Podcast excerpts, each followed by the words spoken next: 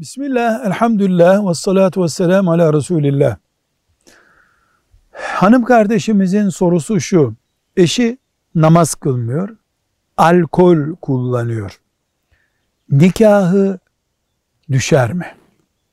Cevap olarak diyoruz ki, ben Müslümanım, Allah'a, peygamberine, ahiret gününe iman ediyorum diyen birisi, namaz, oruç, zekat, alkol, zina ve benzeri konularda günaha girdiği için dinden çıkmaz.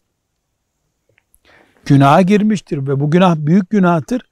Ama hala Allah'a, peygamberine, ahiret gününe iman ettiği için, meleklere, kitaplara iman ettiği için, kadere iman ettiği için Müslümandır.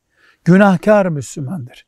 Günahkardır diye bir Müslümanın nikaha düşmez. Dinden çıktığı zaman düşer. Bu şekilde kabul edelim.